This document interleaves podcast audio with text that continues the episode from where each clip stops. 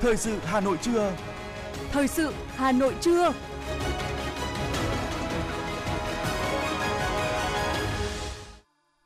Võ Nam Thu Thảo xin kính chào quý vị và các bạn. Bây giờ là chương trình thời sự của Đài Phát thanh Truyền hình Hà Nội. Chương trình trưa nay, thứ tư ngày mùng 2 tháng 11 có những nội dung chính sau đây. Tổng Bí thư Nguyễn Phú Trọng kết thúc tốt đẹp chuyến thăm chính thức nước Cộng hòa Nhân dân Trung Hoa. Khai mạc hội nghị lần thứ 9 Ban chấp hành Đảng bộ thành phố Hà Nội khóa 17. Bộ Công Thương nhận định chỉ một số cửa hàng xăng dầu đóng cửa. Tẩy chay kiểu chơi Halloween quá trớn trong giới trẻ. Phần tin thế giới có những sự kiện nổi bật, bầu cử giữa nhiệm kỳ tại Mỹ, cuộc đua gay cấn giữa hai đảng Dân Chủ và Cộng Hòa. Colombia ban bố tình trạng thảm họa trên toàn quốc do mưa lớn. Sau đây là nội dung chi tiết. Thưa quý vị và các bạn, tối qua, Tổng Bí thư Nguyễn Phú Trọng và đoàn đại biểu cấp cao Việt Nam đã về đến Hà Nội, kết thúc tốt đẹp chuyến thăm chính thức nước Cộng hòa Nhân dân Trung Hoa từ ngày 30 tháng 10 đến ngày 1 tháng 11. Theo lời mời của Tổng Bí thư Chủ tịch nước Trung Quốc Tập Cận Bình, Tiễn Tổng Bí thư Nguyễn Phú Trọng và đoàn đại biểu cấp cao Việt Nam tại sân bay Bắc Kinh có các đồng chí Lưu Kiến Siêu, Ủy viên Trung ương Đảng, trưởng ban liên lạc đối ngoại Trung ương Đảng Cộng sản Trung Quốc, Phạm Sao Mai, đại sứ Việt Nam Trung Quốc và một số cán bộ, nhân viên đại sứ quán Việt Nam tại Trung Quốc. Đón Tổng Bí thư Nguyễn Phú Trọng và đoàn tại sân bay Nội Bài là các đồng chí Nguyễn Xuân Phúc, Ủy viên Bộ Chính trị, Chủ tịch nước, Phạm Minh Chính, Ủy viên Bộ Chính trị, Thủ tướng Chính phủ cùng nhiều đồng chí lãnh đạo cấp cao của Đảng, Nhà nước. Trong chuyến thăm, Tổng Bí thư Nguyễn Phú Trọng đã hội đàm với Tổng Bí thư Chủ tịch Trung Quốc Tập Cận Bình, nhận huân chương hữu nghị của nước Cộng hòa Nhân dân Trung Hoa do Tổng Bí thư Chủ tịch Trung Quốc Tập Cận Bình thay mặt Đảng, Chính phủ Trung Quốc trao tặng. Hội kiến với Thủ tướng Quốc vụ viện Lý Khắc Cường, Ủy viên trưởng Ủy ban Thường vụ Nhân đại Toàn quốc Lật Chiến Thư, Chủ tịch Chính hiệp Toàn quốc Uông Dương. Tại các cuộc hội đàm, Hội kiến, hai bên đã thông báo cho nhau về tình hình mỗi đảng, mỗi nước, đi sâu trao đổi ý kiến và đạt được nhiều nhận thức chung quan trọng về quan hệ hai đảng, hai nước Việt Trung và tình hình quốc tế khu vực hiện nay. Nhân dịp này, hai bên ký kết 13 văn kiện hợp tác giữa các ban bộ ngành địa phương. Kết thúc chuyến thăm, hai bên đã ra tuyên bố chung Việt Nam Trung Quốc về việc tiếp tục đẩy mạnh và làm sâu sắc hơn nữa quan hệ đối tác hợp tác chiến lược toàn diện Việt Nam Trung Quốc. Hai bên cho rằng Việt Nam và Trung Quốc vừa là láng giềng tốt, bạn bè tốt, núi sông liền một dài, vừa là đồng chí tốt, đối tác tốt, cùng chung chí hướng, chia sẻ vận mệnh chung, cùng dốc sức vì nhân dân hạnh phúc, đất nước giàu mạnh và sự nghiệp cao cả hòa bình và phát triển của nhân loại. Hai bên nhất trí tiếp tục duy trì và tăng cường truyền thống tốt đẹp, giao lưu cấp cao giữa hai đảng, hai nước thông qua các hình thức như thăm lẫn nhau, cử đặc phái viên, điện thoại, đường dây nóng, trao đổi thư điện, gặp gỡ thường niên và tiếp xúc tại các diễn đàn đa phương, kịp thời trao đổi ý kiến về các vấn đề quan trọng trong quan hệ hai nước cũng như tình hình quốc tế khu vực, định hướng và chỉ đạo tầm cao chiến lược đối với sự phát triển ổn định, lành mạnh của quan hệ đối tác hợp tác chiến lược toàn diện Việt Nam Trung Quốc trong thời đại mới. Hai bên nhất trí phát huy tốt vai trò chủ đạo, điều phối tổng thể của cơ chế gặp gỡ cấp cao hai đảng và vai trò điều phối thúc đẩy của cơ quan đối ngoại hai đảng – tiếp tục thực hiện tốt kế hoạch hợp tác giai đoạn 2021-2025 giữa Đảng Cộng sản Việt Nam và Đảng Cộng sản Trung Quốc. Kế hoạch hợp tác đào tạo cán bộ giai đoạn 2021-2025 giữa Đảng Cộng sản Việt Nam và Đảng Cộng sản Trung Quốc, tổ chức tốt hội thảo lý luận giữa hai đảng, tăng cường giao lưu hợp tác giữa các cơ quan tương ứng của hai đảng ở trung ương và tổ chức đảng các địa phương, nhất là các tỉnh, khu biên giới, tiếp tục triển khai giao lưu học hỏi lẫn nhau về lý luận và kinh nghiệm xây dựng Đảng, quản lý đất nước, phòng chống tham nhũng tiêu cực, tích cực khuyến khích giao lưu hợp tác hữu nghị giữa chính phủ Quốc hội Việt Nam với chính phủ nhân đại toàn quốc Trung Quốc và giữa Ủy ban Trung ương Mặt trận Tổ quốc Việt Nam với chính hiệp toàn quốc Trung Quốc. Hai bên nhấn mạnh hai nước Việt Nam và Trung Quốc kiên trì con đường xã hội chủ nghĩa với mục tiêu căn bản là mang lại sự phát triển phồn vinh và hạnh phúc cho nhân dân – cần phát huy ưu thế gần gũi về địa lý và bổ sung lẫn nhau về ngành nghề, tăng cường hợp tác thực chất hiệu quả hơn nữa trên các lĩnh vực,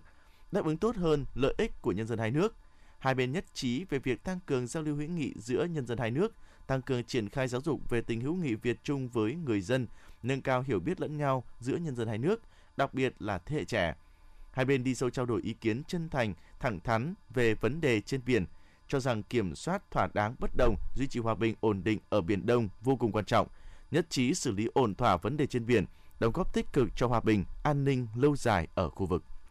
Chuyến thăm chính thức Cộng hòa Nhân dân Trung Hoa của Tổng Bí thư Nguyễn Phú Trọng đã thành công tốt đẹp, góp phần tích cực trong việc phát huy tình đoàn kết hữu nghị truyền thống Việt Nam Trung Quốc, đẩy mạnh và làm sâu sắc hơn mối quan hệ đối tác, hợp tác chiến lược toàn diện Việt Nam Trung Quốc trong thời đại mới, thúc đẩy hòa bình, ổn định và phát triển thịnh vượng của khu vực và thế giới. Hai đảng và nhân dân hai nước rất vui mừng về những thành quả này. Ngay sau khi kết thúc chuyến thăm, Tổng Bí thư Nguyễn Phú Trọng đã gửi điện cảm ơn Tổng Bí thư Chủ tịch Trung Quốc Tập Cận Bình. Nội dung bức điện có đoạn viết: Tôi có ấn tượng hết sức sâu sắc về thành công của Đại hội 20 với những tổng kết về mặt lý luận và thực tiễn, cùng những thành tựu nổi bật mà nhân dân Trung Quốc anh em đã giành được trong thời gian qua dưới sự lãnh đạo của Trung ương Đảng Cộng sản Trung Quốc với đồng chí Tập Cận Bình làm hạt nhân. Tôi và đoàn đại biểu cấp cao Đảng Nhà nước Việt Nam hết sức hài lòng về kết quả phong phú của chuyến thăm, đặc biệt là những nội dung trao đổi giữa hai bên tại các cuộc hội đàm, hội kiến. Tôi tin tưởng chuyến thăm sẽ góp phần định hướng lâu dài cho quan hệ hai đảng, hai nước và nhân dân hai nước Việt Nam, Trung Quốc tiếp tục phát triển tốt đẹp, ổn định và bền vững. Truyền thông Trung Quốc đưa tin đậm nét về chuyến thăm cũng như các hoạt động của Tổng Bí thư Nguyễn Phú Trọng trong chuyến thăm chính thức Trung Quốc từ ngày 30 tháng 10 đến ngày 1 tháng 11. Tân Hoa Xã ngày 31 tháng 10 đưa tin về cuộc hội đàm giữa Tổng Bí thư Nguyễn Phú Trọng và Tổng Bí thư Ban chấp hành Trung ương Đảng Cộng sản Trung Quốc, Chủ tịch nước Trung Quốc Tập Cận Bình tại Đại lễ đường nhân dân ở thủ đô Bắc Kinh. Dẫn phát biểu của hai nhà lãnh đạo trong cuộc hội đàm. Theo Tân Hoa Xã, tại cuộc hội đàm, hai nhà lãnh đạo nhất trí cho rằng cần kiên trì thực hiện phương châm 16 chữ và tinh thần 4 tốt, củng cố truyền thống hữu nghị, tăng cường trao đổi chiến lược, thúc đẩy tin cậy chính trị, kiểm soát thỏa đáng bất đồng, thúc đẩy quan hệ đối tác hợp tác chiến lược toàn diện Việt Trung tiến đến lên một giai đoạn mới. Cùng ngày, báo Bắc Kinh buổi tối đăng bài viết nêu bật 3 điểm đặc biệt trong chuyến thăm của Tổng Bí thư Nguyễn Phú Trọng tới Trung Quốc. Thứ nhất, Tổng Bí thư Nguyễn Phú Trọng là nhà lãnh đạo nước ngoài đầu tiên thăm Trung Quốc sau Đại hội 20 Đảng Cộng sản Trung Quốc. Thứ hai, đây cũng là chuyến thăm nước ngoài đầu tiên của Tổng Bí thư Nguyễn Phú Trọng sau Đại hội 13 Đảng Cộng sản Việt Nam. Thứ ba, đây là lần đầu tiên Trung Quốc tiếp đón một nhà lãnh đạo nước ngoài với nghi thức thăm chính thức sau 3 năm bị ảnh hưởng bởi đại dịch COVID-19. Theo báo Bắc Kinh buổi tối, quan hệ Việt-Trung đang ngày càng tốt đẹp trong những năm gần đây với nỗ lực chung của lãnh đạo cấp cao hai đảng, hai nước, đặc biệt là sự tương tác chặt chẽ giữa hai tổng bí thư, quan hệ hai nước đi đúng hướng và ngày càng phát triển mạnh mẽ.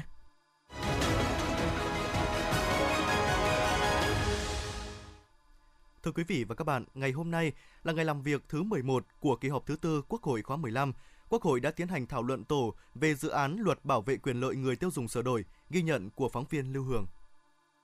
Tán thành với việc cần thiết phải sửa đổi luật, các đại biểu khẳng định việc sửa đổi luật lần này thể hiện sự trách nhiệm và tính nhân văn sâu sắc. Đây là luật trung tâm để bảo vệ quyền lợi người tiêu dùng, bao gồm cả tổ chức và cá nhân – vì vậy, những quy định trong luật cần phải làm rõ được trách nhiệm và quyền lợi của người tiêu dùng, người sản xuất và người phân phối, không đẩy trách nhiệm về phía người tiêu dùng trong việc bảo vệ quyền lợi của chính mình. Theo đại biểu Nguyễn Anh Trí đoàn Hà Nội, cần làm sâu sắc hơn về trách nhiệm bảo vệ thông tin người tiêu dùng, việc tôn trọng quyền riêng tư, nhân phẩm. Tức là mình phải bảo đảm được cái an cái an, an toàn thông tin đấy, Đó là trách nhiệm của mỗi cá nhân. Nhưng mà bên cạnh đó thì trách nhiệm của những đối tác, trách nhiệm của cả xã hội chứ không phải cứ cái gì cũng mình làm cho nó trở thành nó căng thẳng lên, trở thành cái tâm điểm để bôi nhọ người nọ người kia thì rất không nên. Cho nên tôi cho rằng cái cái điều này là rất cần thiết, nhưng cần làm sâu sắc hơn, cần lưu ý cái điều đó. Và tôi đề nghị là hết sức lưu ý cái này, nhưng bên cạnh đấy là phải có cái chế tài để đảm bảo cho tất cả những cái gì mà mang tính quấy rối, mang tính bôi nhọ, nói xấu người khác làm phiền phức người khác chứ đừng nói chuyện là, là, là làm đến đau khổ đến đau đớn ấy, thì đều phải có cái chế tài phù hợp để hạn chế tối đa cái quấy rối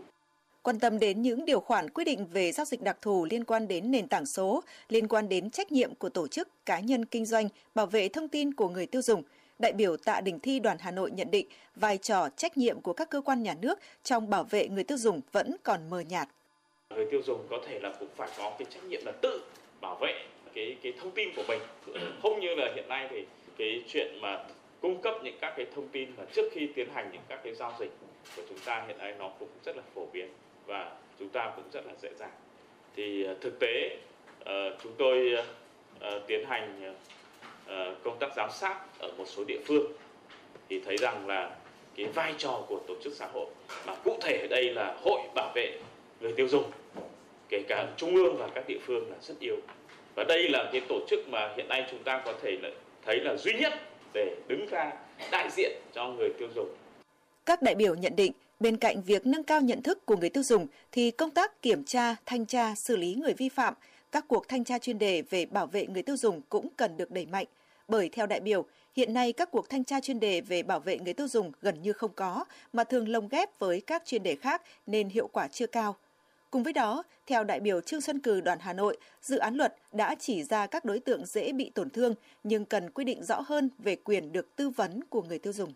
Ở đây cái bảo vệ người tiêu dùng thì tôi thấy rằng không có cái tư vấn. Ví dụ sản phẩm này tốt, sản phẩm này giả, sản phẩm này là là hàng hiệu cái thứ. Thế làm sao mà không có người tư vấn không có ấy thì làm sao mà mà người tiêu dùng làm sao biết được. Hiện nay người cao tuổi là người bị tổn thương nhiều nhất về các sản phẩm về khám chữa bệnh 95% người cao tuổi là có 2,9 bệnh nền. Thì cho nên các sản phẩm về thuốc thang hiện nay nếu không được tư vấn thì nói thật với đồng chí là thành ra là vấn đề lừa đảo, thành ra là vấn đề là bệnh tật. Hiện nay là các sản xuất tư nhân là nhiều lắm, nhất là các sản phẩm kể cả Tây y vẫn Đông y. Thế bây giờ luật này phải đưa ra. Hiện nay là đưa ra được các đối tượng dễ bị tổn thương, nhưng tổn thương ở những đâu? Và bảo vệ người tiêu dùng đối với các đối tượng này như thế nào? Thì theo tôi là cần phải rõ thêm. Quan tâm đến các hành vi bị cấm được quy định trong dự thảo luật, đại biểu Trần Kim Yến đoàn thành phố Hồ Chí Minh đề nghị cần phải quy định rõ hơn thì mới đảm bảo tính khả thi trong cuộc sống. Ví dụ như cái hành vi hiện nay cái việc livestream bán hàng nó đem lại cái hiệu quả rất lớn. Tuy nhiên là cái người mua sản phẩm nhận được cái sản phẩm và sử dụng trên thực tế thì nó lại không phải như vậy. Tức là người ta không à, nếu mà nói dối thì không nói dối tôi nói ví dụ như ngày hôm qua anh Ngân có nói cái cái cái bàn ủi à, hơi nước chẳng hạn. Nó vẫn thẳng, nhưng mà nó vẫn thẳng với một cái loại vải rất mỏng thôi. Còn cái loại vải vừa vừa một chút thì không thể nào thẳng nổi. Thì như vậy là cái sản phẩm đó nó không phải là không có tác dụng. Nó vẫn có tác dụng nhưng mà nó bị nói quá lên so với cái chức năng mà cái sản phẩm đó có thể đem lại cho người dùng. Hoặc là như như những cái vấn đề mà nay chắc là tôi nghĩ nhiều người bắt gặp, đó là cái cái việc là giới thiệu mua bán nhà chẳng hạn nhưng mà khi đem tới thì sau đó lại dẫn cái người mua là đến xem đất dự án vân vân thì việc chứng minh cái cái cái hành vi mà bị cấm trong dự luật thì nó cũng chưa có rõ lắm để chúng ta có thể chứng minh được. Cũng trong sáng nay, Quốc hội đã tiến hành thảo luận tổ về dự án luật giao dịch điện tử sửa đổi.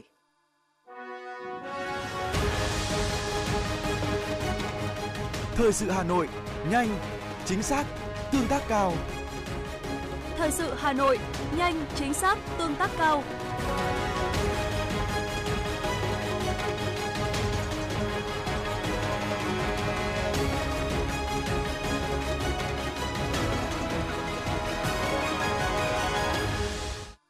Tiếp theo là những sự kiện nổi bật khác. Thưa quý vị, sáng nay, Ban chấp hành Đảng bộ thành phố khóa 17 khai mạc hội nghị lần thứ 9 thảo luận cho ý kiến vào ba nội dung quan trọng: báo cáo về tình hình nghiên cứu đề xuất xây dựng luật thủ đô sửa đổi, báo cáo về công tác tiêu thoát nước, giải pháp chống úng ngập trên địa bàn thành phố, dự thảo nghị quyết của Ban Thường vụ Thành ủy về chuyển đổi số, xây dựng thành phố thông minh đến năm 2025, định hướng đến năm 2030 đồng chí Đinh Tiến Dũng, Ủy viên Bộ Chính trị, Bí thư Thành ủy, trưởng đoàn đại biểu Quốc hội thành phố chủ trì hội nghị. Cùng chủ trì hội nghị có các đồng chí thường trực Thành ủy. Phát biểu khai mạc hội nghị, Bí thư Thành ủy Hà Nội Đinh Tiến Dũng khẳng định để chuẩn bị cho hội nghị quan trọng này, thời gian qua, Thường trực Ban Thường vụ Thành ủy đã chỉ đạo Ban cán sự Đảng, Ủy ban nhân dân thành phố và các cơ quan, đơn vị liên quan chuẩn bị nghiêm túc các báo cáo, tờ trình và các văn bản có liên quan – đã trình xin ý kiến chỉ đạo của Thường trực Ban Thường vụ Thành ủy để trình ra hội nghị. Bí thư Thành ủy gợi ý một số nội dung để các đại biểu nghiên cứu thảo luận. Về luật thủ đô sửa đổi, Bí thư Thành ủy Hà Nội nhấn mạnh luật thủ đô sửa đổi sẽ là cơ sở pháp lý quan trọng để tổ chức triển khai thực hiện hiệu quả nghị quyết số 15 của Bộ Chính trị về phương hướng nhiệm vụ phát triển thủ đô Hà Nội đến năm 2030, tầm nhìn đến năm 2045. Về công tác tiêu thoát nước, giải pháp chống úng ngập trên địa bàn thành phố Hà Nội, Bí thư Thành ủy Đinh Tiến Dũng cho biết, tình trạng úng ngập cục bộ ở Hà Nội trong nhiều năm trở lại đây luôn trở thành vấn đề nóng mỗi khi có mưa lớn. Hà Nội cứ mưa là ngập, gây ùn tắc giao thông nghiêm trọng, gây ô nhiễm môi trường, thiệt hại về vật chất nhất định và ảnh hưởng tới đời sống sinh hoạt của nhân dân. Đây là vấn đề rất hệ trọng và bức thiết đối với thủ đô. Vì vậy, các đại biểu cần thảo luận, đề xuất những giải pháp căn cơ để tổ chức thực hiện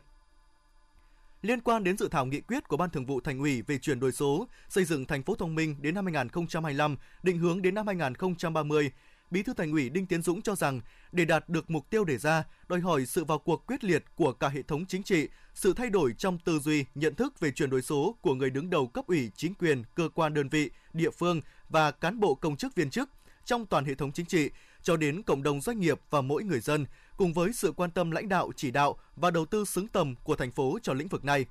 Trong phiên làm việc buổi sáng, hội nghị đã chia tổ thảo luận, tập trung cho ý kiến các giải pháp về ba nội dung quan trọng của hội nghị này. Chi tiết chúng tôi sẽ chuyển tới quý vị và các bạn trong chương trình thời sự 19 giờ tối nay.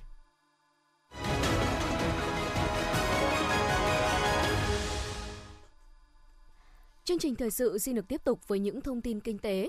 Thưa quý vị thính giả, từ ngày 27 đến ngày 31 tháng 10, sau thời gian dài bị gián đoạn bởi đại dịch COVID-19, đoàn công tác xúc tiến đầu tư thương mại du lịch thành phố Hà Nội do Phó Chủ tịch Ủy ban nhân dân thành phố Hà Nội Nguyễn Mạnh Quyền làm trưởng đoàn đã có chuyến công tác tại Mỹ nhằm đẩy mạnh triển khai các hoạt động xúc tiến quảng bá, tiếp cận và mở rộng các đối tác quốc tế. Ngày 28 tháng 10 tại thành phố San Francisco, bang California, đoàn công tác đã có buổi tiếp xúc làm việc với ông Mark Chaler, giám đốc đối ngoại văn phòng thị trường thành phố trước khi tọa đàm với các cơ quan doanh nghiệp về thu hút đầu tư, xúc tiến thương mại, phát triển du lịch giữa Hà Nội và San Francisco. Trong khi đó, buổi tọa đàm diễn ra cùng ngày có sự tham dự của đại diện Tổng lãnh sự quán Việt Nam cùng đại diện các cơ quan thường trú của Bộ Công Thương, Kế hoạch Đầu tư và Khoa học Công nghệ tại San Francisco đại diện Hiệp hội Thương mại Việt Nam, Mỹ tại Mỹ, các tập đoàn nhà đầu tư, doanh nghiệp lớn tại Mỹ thuộc các lĩnh vực môi trường và xử lý rác thải, tài chính ngân hàng, công nghệ số và thông tin điện tử, xây dựng và bất động sản, chuỗi cung ứng các nhà hàng lớn tại Mỹ cùng đại diện doanh nghiệp kiều bào Việt Nam tại Mỹ.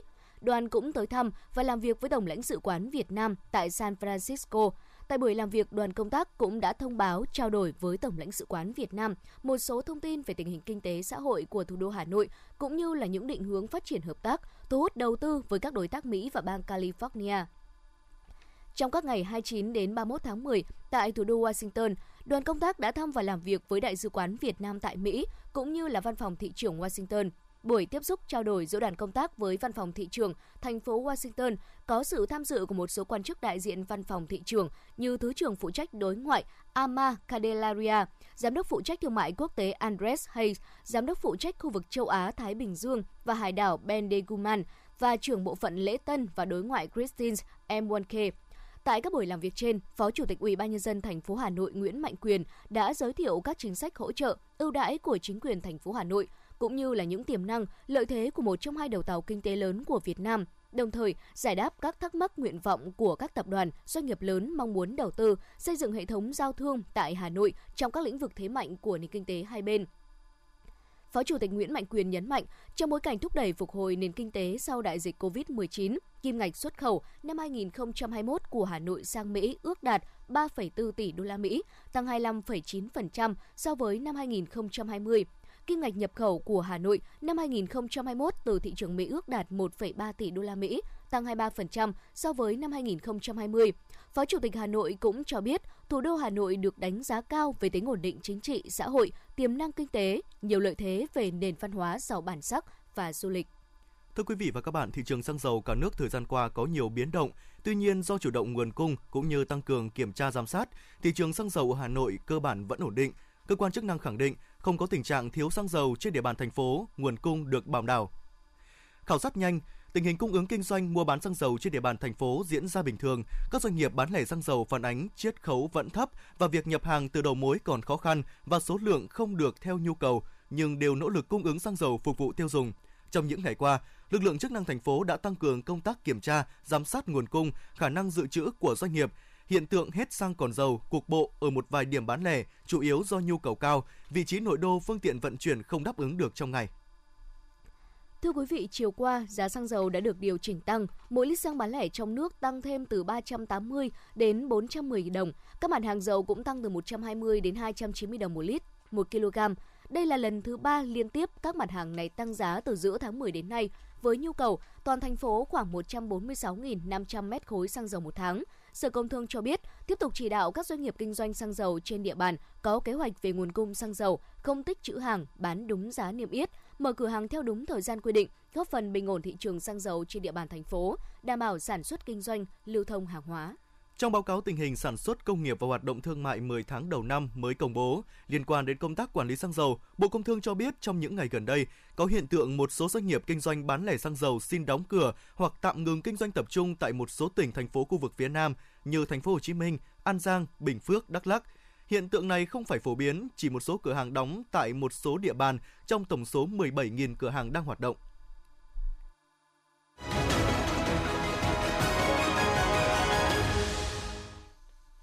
Thưa quý vị và các bạn, thảm họa đặc biệt xảy ra tại khu Itaewon, Seoul, Hàn Quốc làm ít nhất là 154 người tử nạn cùng với hơn 130 người bị thương do chen lấn trong lễ hội Halloween đã gây sốc cho nhiều người. Ở một góc độ khác, sự cố đáng buồn này gián tiếp gợi nhắc lại những mối lo ngại liên quan đến cách thức tổ chức mà lễ hội này đang thấy vận hành ở một số nơi tại Việt Nam. Tại Việt Nam, lễ hội này đã được du nhập vào tinh thần mở cửa, hội nhập quốc tế, giao lưu văn hóa, Thế nhưng, việc ứng xử văn hóa với một lễ hội có nguồn gốc từ phương Tây này như thế nào thì hiện nay vẫn còn thiếu những định chế cần thiết và nhất là trong môi trường giáo dục và phương thức giáo dục con trẻ có những dấu hiệu trệch choạc lệch hướng, phản ánh của phóng viên thời sự. Trong ngày lễ Halloween cuối tuần vừa qua, không khó để bắt gặp các bạn trẻ dạo chơi Halloween trên các tuyến phố trong diện mạo khác lạ và đôi khi có thể khiến người xung quanh sợ hãi. Tuy nhiên, có một số trường hợp những trò đùa bị đẩy đi quá xa với những sáng tạo. Điển hình như việc một nhóm bạn chơi trò giả chết nằm đắp chiếu, thắp nhang ngay giữa phố đi bộ Nguyễn Huệ, thành phố Hồ Chí Minh thì quả là những hình ảnh phản cảm và gây sốc. Ngay sau khi những hình ảnh đó được lan truyền trên mạng xã hội, đã có rất nhiều ý kiến trái chiều. Tuy nhiên, đa phần đều cho rằng đây là màn hóa trang chưa phù hợp và ngay cả đối với những người bạn trẻ, những người rất cởi mở và dễ dàng tiếp thu những nét văn hóa mới thì cũng cho rằng hóa trang như vậy là phản cảm. Em Nguyễn Trần Hải Đăng, tỉnh Hà Tĩnh và em La Thị Quỳnh Trang, tỉnh Nghệ An em Trần Thị Nguyệt, tỉnh Vĩnh Phúc nhận xét. Halloween là một lễ hội thì mình hóa trang thì mình cần phải biết mức độ và mình phải để ý những người xung quanh. Em không đồng tình với cái việc mà chúng ta hóa trang như thế. Nó như kiểu là một hành động chế giễu người để chết ấy. Nên hóa trang kiểu lố bịch như vậy ạ. Nếu có du nhập thì cũng nên phù hợp với văn hóa của Việt Nam. Hóa trang là giả chết ấy ạ. Em em nghĩ là không nên như vậy. Nó thật sự rất là đáng sợ em. So với việc hóa trang thông thường, hình ảnh này xuất hiện giữa tuyến phố trung tâm của thành phố vừa không đẹp mắt, vừa khiến nhiều người cảm thấy sợ hãi thực sự. Thậm chí có người còn cho rằng trò đùa này rất dễ gây hiểu nhầm, tại đây là vừa có án mạng xảy ra. Theo ông Lê Quý Đức, nguyên phó viện trưởng Viện Văn hóa, đây cũng không phải là lần đầu tiên lễ hội Halloween xuất hiện những màn hóa trang sáng tạo quá trớn như vậy. Trong bối cảnh hội nhập quốc tế, việc tiếp thu văn hóa, sản phẩm văn hóa của các nước khác vào đời sống văn hóa xã hội của chúng ta là một điều tất yếu. Tuy nhiên, cần phải có chọn lọc. Phải có quản lý, có hướng dẫn. Còn nếu không để cho uh, mọi người tùy tiện, ai tiếp thu gì thì tiếp thu, uh, thì nó có thể dẫn đến những cái uh, lệch lạc. À, nó nguyên là nó cũng không phù hợp với cái văn hóa Việt Nam, không phù hợp với cái truyền thống văn hóa dân tộc. Rồi nhiều khi cái sự à, tiếp thu ấy nó mang tính lai căng và nó làm đi nó thiếu tôn trọng cái bản sắc văn hóa của chính mình và để cho người ngoài nhìn vào có khi cũng không thiên cảm lắm đối với cái việc tiếp thu của chúng ta. Như vậy, gọi là trò đùa mà lại chẳng vui chút nào. Đây hẳn là việc cần rút kinh nghiệm với những bạn trẻ về danh giới cần có khi muốn thể hiện cá tính và sự độc đáo của bản thân.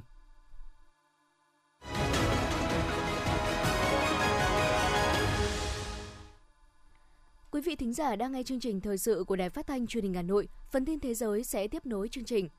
Thưa quý vị, chính trường Mỹ đang nóng lên khi còn đúng một tuần nữa nước Mỹ sẽ chính thức bước vào cuộc bầu cử giữa nhiệm kỳ. Bởi vậy hiện nay đang là chặng đua nước rút giữa hai đảng Dân Chủ và Cộng Hòa với những hoạt động cuối cùng để thuyết phục cử tri. Tổng thống Mỹ Joe Biden cùng cháu gái đã đi bỏ phiếu sớm tại bang quê nhà Delaware vào cuối tuần trước như muốn gửi một thông điệp hãy đi bỏ phiếu. Trong khi đó, các cựu tổng thống Mỹ cũng tham gia các sự kiện của đảng mình để thu hút thêm cử tri còn dao động trước khi đưa ra quyết định cuối cùng. Lạm phát đang là một trong những vấn đề kinh tế được quan tâm nhất của cử tri.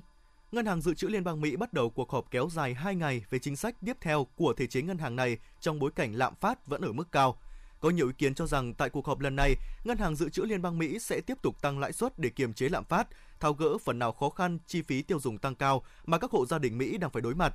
Trong khi nhiều nhà phân tích kỳ vọng, Ngân hàng Dự trữ Liên bang Mỹ một lần nữa thực hiện tăng lãi suất thêm 75 điểm cơ bản, nhiều người hướng sự chú ý vào khả năng Fed có thể chuyển sang chính sách nới lỏng tiền tệ trong những tháng tới. Cảnh sát Mỹ cho biết trong tối Halloween đã xảy ra hai vụ xả súng tại các thành phố Kansas City và Chicago, khiến ít nhất là một người thiệt mạng và khoảng 20 người bị thương. Tại thành phố Kansas City, cảnh sát trưởng Khan Oakaman cho biết vụ xả súng xảy ra khi một số người lạ mặt bị yêu cầu rời khỏi bữa tiệc được tổ chức tại nhà riêng với sự tham dự của khoảng từ 70 đến 100 thiếu niên vào tối ngày 31 tháng 10. Hậu quả là khoảng từ 5 đến 7 người đã bị trúng đạn và một người đã thiệt mạng. Tại thành phố Chicago, cảnh sát thông báo 14 người, trong đó có hai trẻ em và một thiếu niên đã bị thương khi hai đối tượng đi xe nổ súng vào nhóm người đang đứng tại một ngã tư. Hiện chưa có báo cáo về người thiệt mạng trong vụ xả súng này, cảnh sát chưa xác định được các hung thủ hay động cơ của vụ tấn công.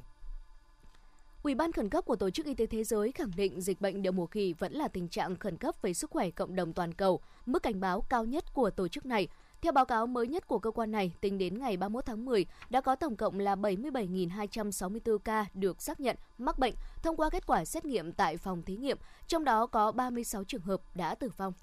Chính phủ Colombia quyết định ban bố tình trạng thảm họa trên toàn quốc sau khi mưa lớn trong thời gian gần đây đã gây thiệt hại cho hàng trăm nghìn hộ gia đình ở quốc gia Nam Mỹ này. Cùng với việc ban bố tình trạng thảm họa, quân đội Colombia sẽ được điều động với nhiệm vụ khôi phục hệ thống thông tin liên lạc cũng như tu sửa các hệ thống cầu đường bị hư hại do mưa lũ. Theo số liệu chính thức, ít nhất 266 người chết và hơn 196.100 gia đình chịu tác động nặng nề từ mưa lũ do hiện tượng thời tiết La Nina trong giai đoạn từ tháng 8 2021 đến nay tại Colombia.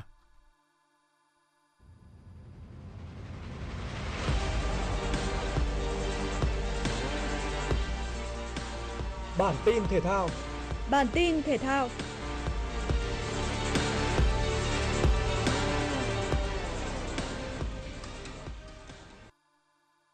Công ty cổ phần bóng đá chuyên nghiệp Việt Nam VPF và công ty trách nhiệm hữu hạn truyền hình FPT, FPT Play ký kết hợp tác chiến lược hướng tới mục tiêu nâng tầm nền bóng đá Việt Nam tiệm cận với tiêu chuẩn quốc tế. Theo đó, VPF sẽ cùng FPT Play thúc đẩy phát triển hình ảnh và khai thác thương mại ba giải đấu hàng đầu mà VPF đang quản lý, tổ chức và điều hành, bao gồm Giải vô địch quốc gia V-League 1, Giải hạng nhất quốc gia V-League 2 và Cúp quốc gia trong năm mùa giải liên tục từ năm 2023 đến năm 2027 trên đa nền tảng. Bên cạnh đó, VPF cùng FPT Play sẽ thực hiện nhiều chương trình bám sát quá trình tập luyện của các câu lạc bộ và đồng hành theo giải đấu tại các địa phương.